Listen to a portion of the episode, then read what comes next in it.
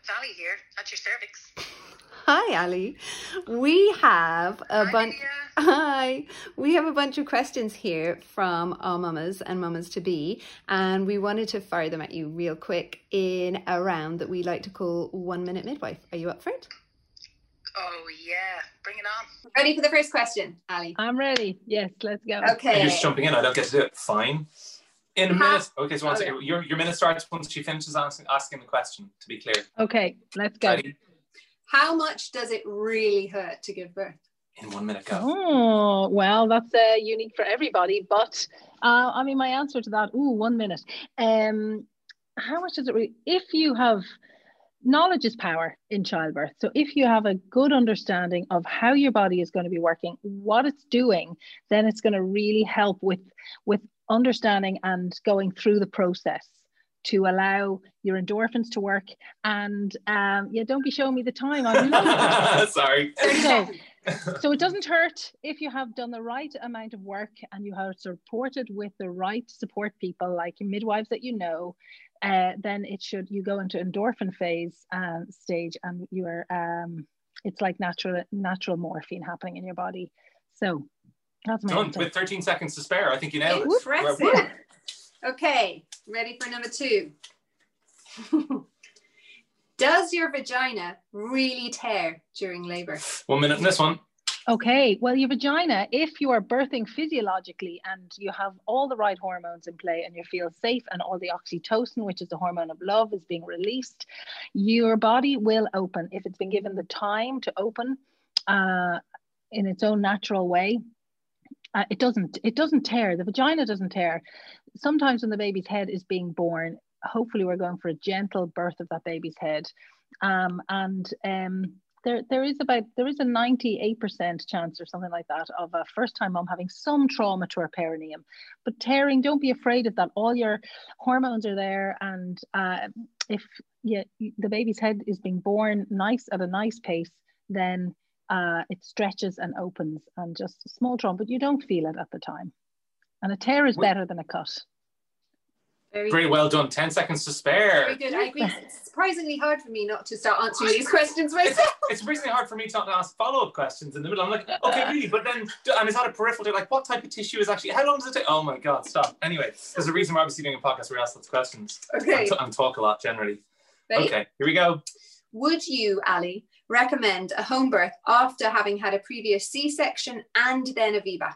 Complex one for you. 1 minute starts now. Well, it's not that complex. I mean, women's bodies are designed to give birth. So if this particular person has had a cesarean section for their first baby, but then went on and had a vaginal birth, they are proven. Their body has proven it. It probably would have proven itself the first time. So I would recommend it. The HSE that I work for, we don't cover it, but there is private midwives out there that will have their insurance through the UK, and they will support you and guide you through the home birthing process. So my answer is yes, and find the right midwives to support you to do that. You will not be encouraged by our obstetric colleagues for that, but if you trust your body and trust your midwife and all going well, and have certain monitoring during your birth process, I would imagine that you should definitely engage in the conversation. Yes. Great. Eight seconds to start. Can we ask the one that I think I didn't write down, the one from my stories? How do you prepare for it? Is that okay? Just pretend it's that one. Was it just how do you prepare for it? Yeah. Okay. Lovely. Right. Wait, here we go. Sorry. Yeah, okay, it's part of the thing, right? I'm sorry, I'm just at this. Okay, grab. Wow. Ready? Okay. Have fun with the editing of this. What? You're not going to edit this. You're just going to laugh at me, right? Yeah, I'm going to laugh at you. Okay, go on. Yeah. All right. Here's a question I've just pulled out of the hat. Ali, how do you prepare for a VBAC? In 1 minute. Okay, in 1 minute. A VBAC is definitely getting some debriefing on your first birth. That's imperative, in my opinion. Get your hospital notes, go through them with the hospital, find out what, how, and why you end up with the cesarean section. Then go in for deep. There's some birthing from within workshops or birth trauma workshops or whatever it is that brought you to the cesarean section. Go in and really look at that and really find out. And then put your belief and your trust in your body and find care providers that will support you and be there and debrief and have conversations about your cesarean section. And then I'm preparing you to birth physiologically this time. That would be crucial. The trust in your body is crucial. So that's how I would prepare for it. Well, perfect. You're really good at this. That was like 5 seconds to spare. It's like you have the timer in your head. No, do you know what it is? No, I'm a midwife, and so when we have a thing called an APGAR score when a baby is born, so we give it a scoring of how it is at 1 minute of life and how it is at 5 minutes of life. So I think, I don't know, maybe that 1 minute of the APGAR score has come in. It's like, well, how does this baby really look now? Oh, it's only been 25 seconds, or, you know, or maybe I'm always going into the minute. I don't know. That's probably really a load of rubbish, but there we go. Who knows? I feel exciting. Let's keep testing the theory. Yeah. more. Okay, ready? Does the deep breathing stuff really work? Oh, for sure. Yes, yes, yes, and yes. Breathing is your main key to birthing your baby. Okay, so I would strongly recommend when you're doing your pregnancy yoga or whatever birth preparation that you're planning on doing, that you do some breath work. Breath, in my opinion, keeps mamas calm, keeps the situation calm, keeps the oxygen flowing, and it will get you through to meeting your baby. It keeps you focused. So when you're focused on your breathing, you're not focused on the discomforts or the physiology that maybe is happening. So I am a firm believer in the breath work for birthing. Well done. Beautiful. How many seconds do you reckon you have to spare on that one? About 8, I'd say, 8 or 10. Well, 18, close enough. Pretty 18, good. Okay, okay. So you can talk a little, how about I give you a 5 minute, 5 seconds.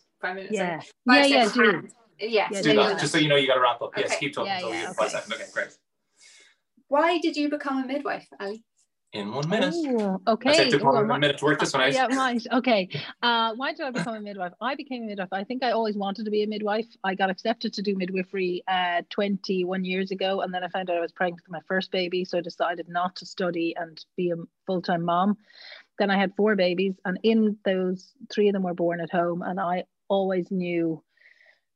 I was a doula to another friend, and I remember thinking, I want to know what that midwife is thinking. I want to know what that midwife is thinking. And so then through the births of my babies at home, I knew that every woman should have the experience that I had, that one-to-one care, and the midwifery skill at home. And so off I went into UCD and Holles Street to do that. That was for sure. That's how I think I always knew. And then after it, I just knew that's where I was going to go, and here I am. Well done. 2 seconds to spare. Nicely done. Oh, just say like how glad we are you made that choice, by the way. Yeah, well done. I am.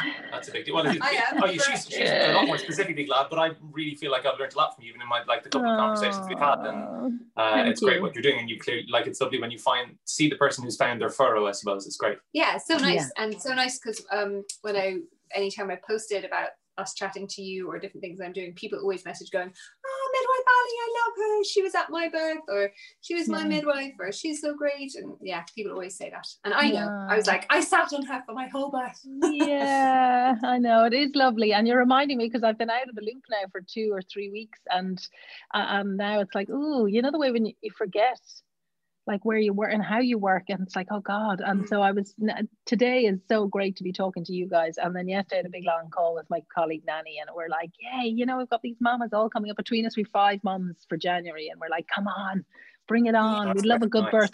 We just need a good birth under our belts, and we'll be smiling. And that's interesting, isn't it? Yeah, it's a little bit of like a compulsion, but I guess it's your purpose. So like, you know, I certainly feel like someone asked me the other day, what job would I do?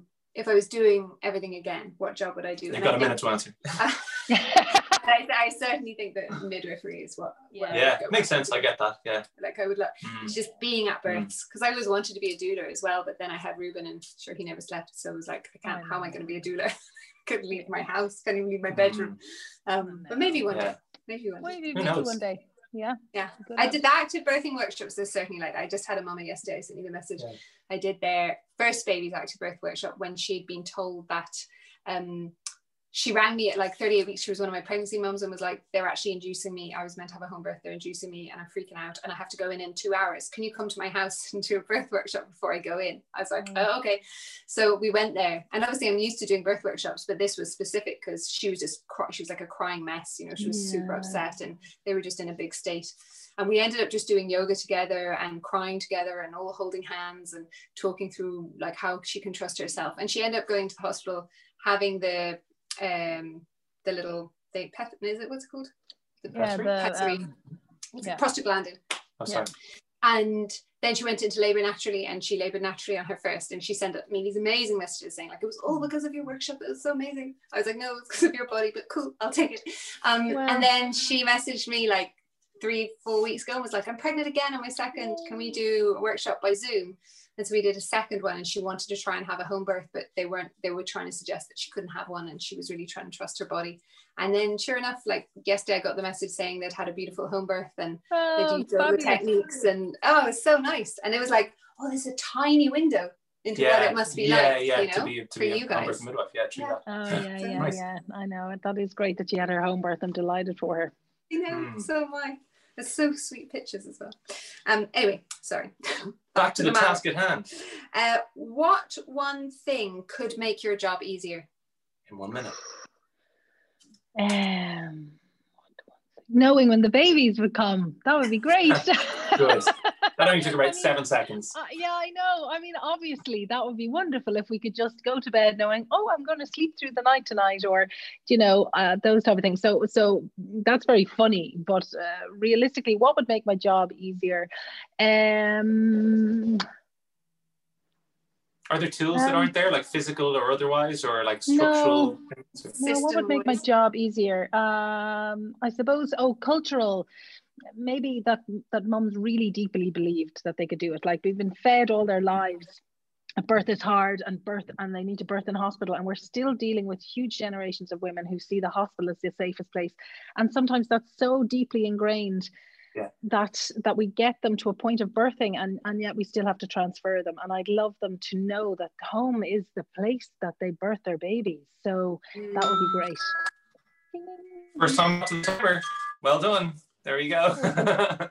Oh, this is a good one. How can I be less shy about my midwife looking at my vagina? In 1 minute. Oh. Okay, well, if you're planning a home birth, I don't know where that birth setting would be. How can you be less shy? So whatever you do as your profession, and if somebody said, like, I'm terrible at maths and computers, right? And sometimes I get really embarrassed from talking to my accountant, because I think, oh my God, I'm so embarrassed. You know, I don't know what they're talking about. I don't know the language they're using. I don't know what I have to do. And not to be silly about it, but, you know, vaginas are something that I see in my day. Breasts and vaginas and bellies and babies are what I see in my day-to-day work. And so, number one, you won't be offered very many vaginal examinations at all, at all, at all. Number two, if it's one of us tribal midwives, there's huge decorum and covering you and making sure that you're comfortable, and you have to give your full consent before we're ready to do an examination. So you are really well and comfortable and safe. So it's not about Jesus. We got there quick. Sorry. I could have gone on with that one. Yeah, clearly. That's interesting. I thought that was going to be a quick one, and yet no. And now this second one actually, ironically, is very similar. To shave before birth or not. In 1 minute. Ooh, well, I'd hate to have a bit of grow back going on when I was trying to feed my baby, so I wouldn't do any of that. Waxing, shaving. I mean, I know as a woman, when I was birthing my babies, I definitely went and had a waxing before I gave birth to my babies, but it's a waste of money. Don't do it. Leave your vagina alone. There is no need to do anything to your vagina. Number one, it's not the hair on the outside. You know, your vagina is, your belly is doing all the work. And then when your baby's head is coming down, it kind of pushes your labia out of the way. So it doesn't matter, unless, you know, you're, whatever makes you more comfortable. But I guarantee you, you won't care at all when you're in active birth. Okay, you just won't care what your vagina looks like. So leave it alone and save your money, and don't shave ever. You go. Good. 10 seconds to go. Nicely done. Great. Best way to encourage an overdue baby naturally. Okay, in 1 minute. This is probably a big one. Okay, yeah, overdue babies, you know, we've had our few. So COVID has sent us lots and lots of overdue babies, whatever's going on. How to encourage them naturally. Definitely get up off the couch, get up out of your working chair, get onto the yoga mat, dancing, yoga, spinning babies, side-lying release, forward-leaning inversions, rebozo, acupuncture for sure, reflexology perhaps, and all of those things, you know, from early on, acupuncture from that kind of 36 weeks on, getting the baby into a really good position is key. So spinning babies, Gail Tully. And then after that, I mean, you know, it's winter time, so it's lovely to do turning down the lights, lighting the candles, making love all weekend. If it's your first baby, just go back to bed. That's what I tell all my clients, go and spend the weekend in bed, making love, you know, I mean, so all those things.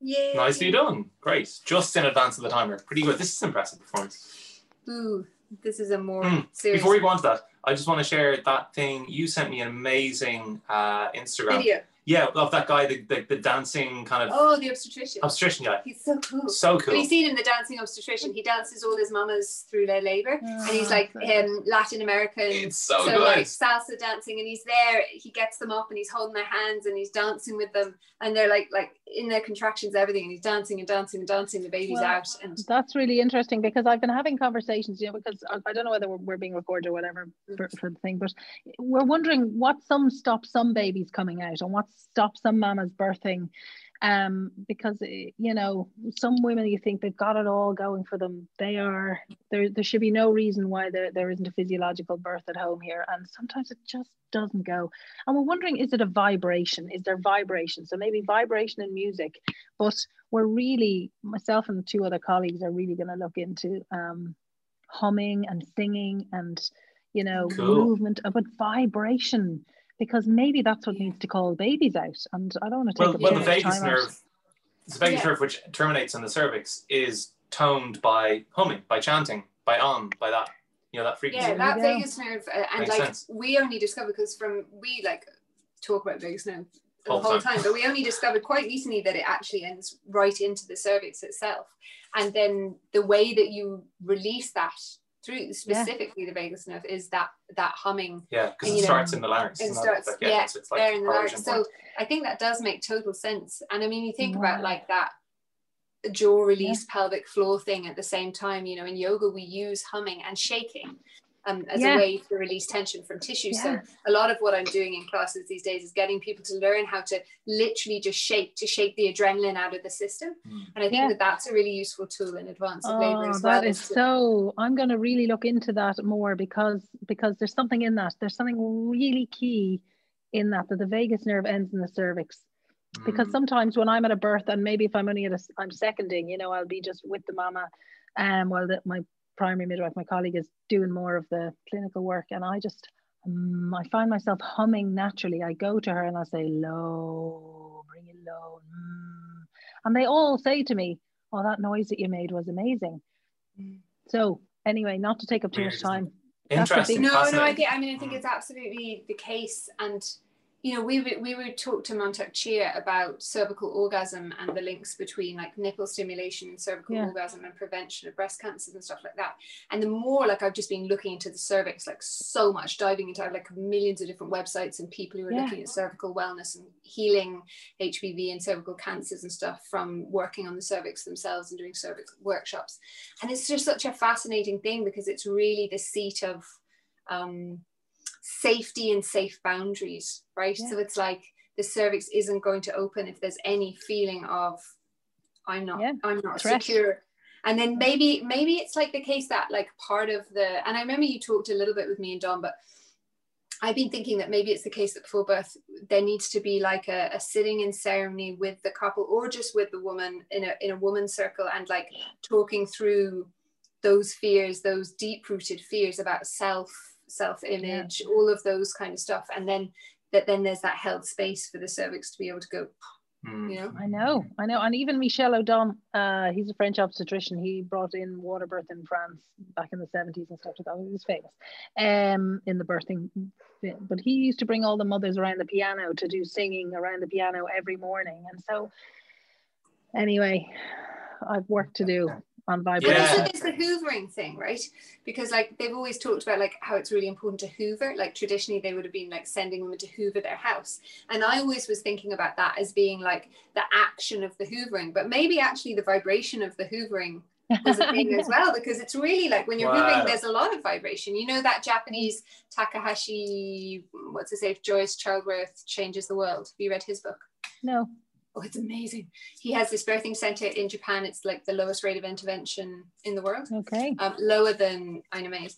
And it's like right in the middle of the woods, and women have to go there and they stay there for the month before their birth. And he has them like scrubbing floors, chopping wood with axes, doing these daily walks, preparing the rice grains, all of that kind of stuff. He's the actual Mr. Miyagi of the birth world. Yeah, he's amazing. Yeah, Mr. Miyagi. Yeah, totally that.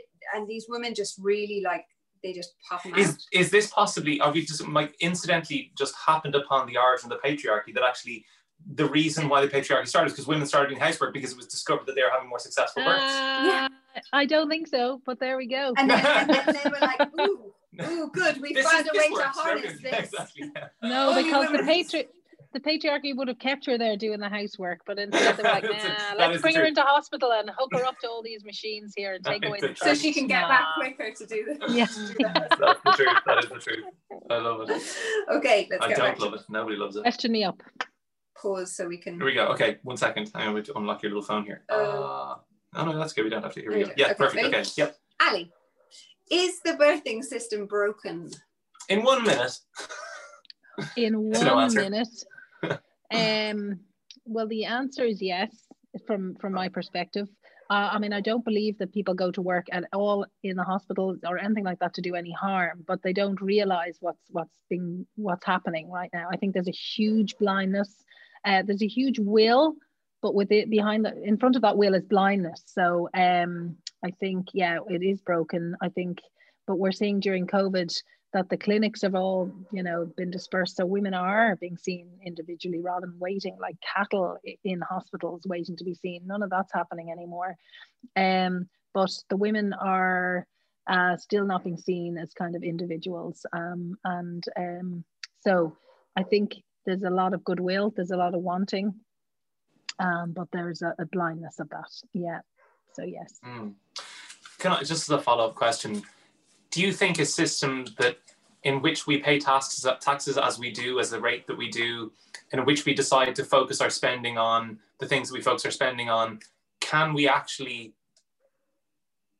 like manage to encourage and envelop what your ideals for that birthing system would be? Like, I suppose what I'm asking is that treating everyone as the same thing, is that done out of a sense that volume, you know, simplicity, because we've got such volume to deal with? I think yeah, it does come down to money. It always comes down to money. So the volume is that how can we pay these doctors to see all of these women in this time, and to make it so. I don't know whether I'm answering your question, but I think money is the massive key to that. Yet then to take the system, the women out of the system and give them individualized care or caseloading midwifery is probably cheaper.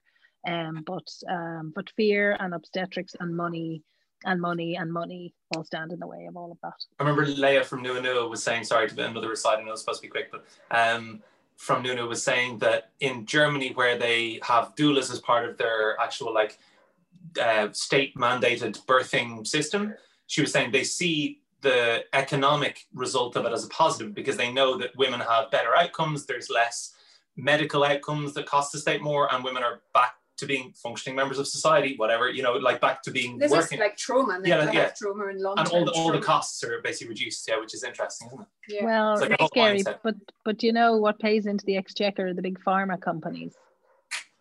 So this is a big root of a lot of the stuff that, yeah, we'd love to talk more about, and possibly we're all a bit amped about. Yeah, we are. Yeah, yeah. Okay, enough said. Sorry for that. Great, but thank you. Ali, what's been the best birth? Try it again. Yeah, good. Okay. Try it. Do over. What's the worst? Ali, what's been the best moment of your career? In 1 minute. Oh, the best moment of my career. The best moment of my career was realizing that when I went into midwifery, 2009, and I was, I don't know, 35 or something, and I said, okay, I have 10 years to dedicate to my life, to dedicate to getting to becoming an independent midwife. And I realized that when I was going out as an independent midwife 2 years ago, that it was actually 10 years pretty much to the date that I said, oh, I can do that. So that on that level. And the best thing is, you know, every family and every birth and every home birth then is like, that's the best bit. You can't have one best bit, because every family brings a different dynamic and a different relationship.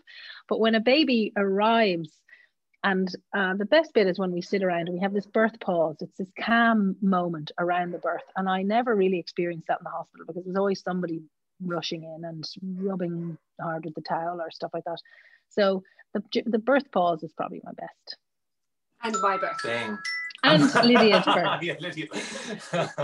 Just to be clear, I mean, none are better than any better. Yeah. Mine is better.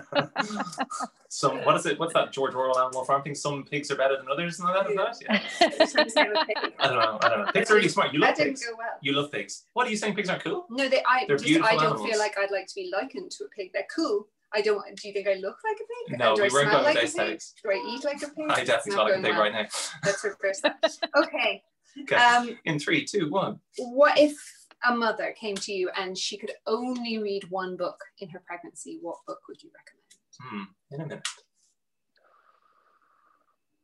Maybe one of the Ina May Gaskin books, one of her childbirth, Birthing Matters, maybe, or something like that. I'm looking up at my shelf here.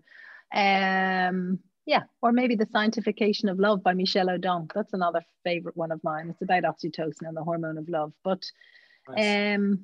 Yeah, a book. That's.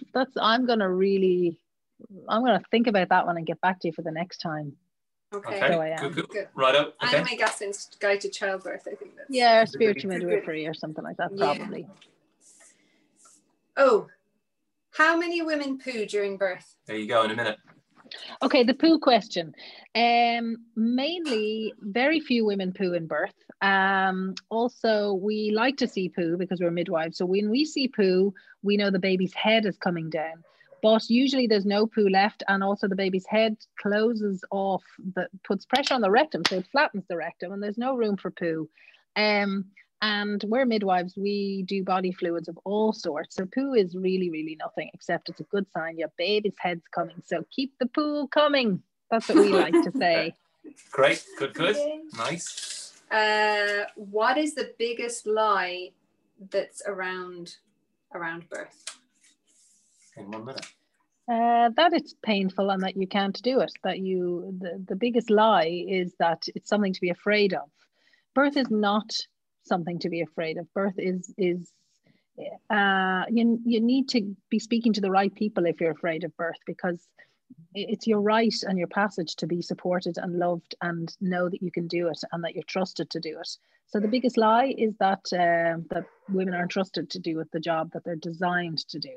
The biggest lie is fear. So work on getting through the fear, knowing it's challenging. I mean, it's not orgasmic 99% of the time, but the biggest lie is that you can't do it. You can do it with the right people around you.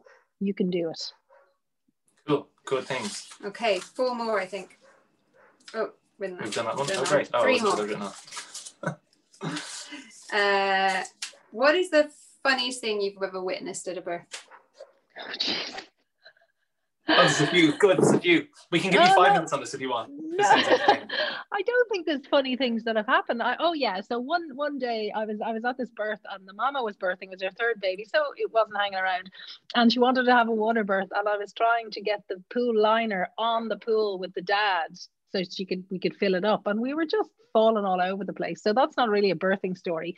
There's generally not funny birth stories because they're not particularly funny times. They're fairly intense, beautiful, loving times, so we don't have funny things, but usually it's around a partner or a kid or a dog or something like that. But so the liner one way up in Louth, County Louth, one night was probably my funniest moment, sweating trying to get this liner on a pool. So now I just tell them you have to have the liner on the pool before I arrive, because I can't do that. I am not the liner lady. I'm not the liner lady. So yeah, I'm sorry that there's not any funnier ones, but birth is usually fairly intense, you know. Yeah. Okay. Will my partner look at me the same way again after having seen a head come out of my vagina? Well, hopefully, if you've had the most beautiful, gentle, powerful birth, the partners, actually, they tell me, I asked clients, can I take photographs during the birth? Only to capture the moments of when your partner is looking at you with absolute love and support and overwhelming gratitude that you're doing this for your family. So yes, and more. I mean, you are a superwoman, and actually you'll be known as superwoman and kept there hopefully longer than our other sisters have been kept after childbirth. So yeah, I think in the right environment and the right type of birthing thing, it's a very powerful, loving place to be. Sometimes there can be trauma after childbirth, so you need to debrief on that. You don't just want to have one baby, you want to be able to have more. So, but for sure, you're a goddess. Good stuff. You're a goddess. That's a good one. We should probably finish on that bit. I don't know. Oh, this one's funny. No, no, good. Okay, last one. A little bit of levity to finish off. Do women really yell mean stuff at midwives, and do you hate them for it? So generally not. I haven't experienced it. I mean, women, I always think you're only getting to know them in the birth process or when they're really going into active birth, and most of the time. So they'll either, like I always ask them antenatally, like, what do you like when you're sick? You know, so when you're sick, do you go off somewhere and you're quiet somewhere? Or do you need support, or do you need to cry and be loved and rubbed? So I get a sense of that. But I generally haven't had too much. I've had one mother, first baby, and she told me to fuck off so many times. And I was actually shocked. But then in the end, she was like, oh, I'm just really sorry. I was just really intense. And I was like, okay, because even during the birth, it was the one woman that I was like, oh my God, like, wow. But no, generally not. And there isn't space for that most of the time, except for this one fabulous woman who was really intense on doing her thing. And her baby was coming very quickly, and she knew what she wanted. So I had to allow for it. It was shocking. You make all sorts of concessions as a midwife, I would imagine. In fact, I know you do. Ali, that was so good. Yeah. Exciting.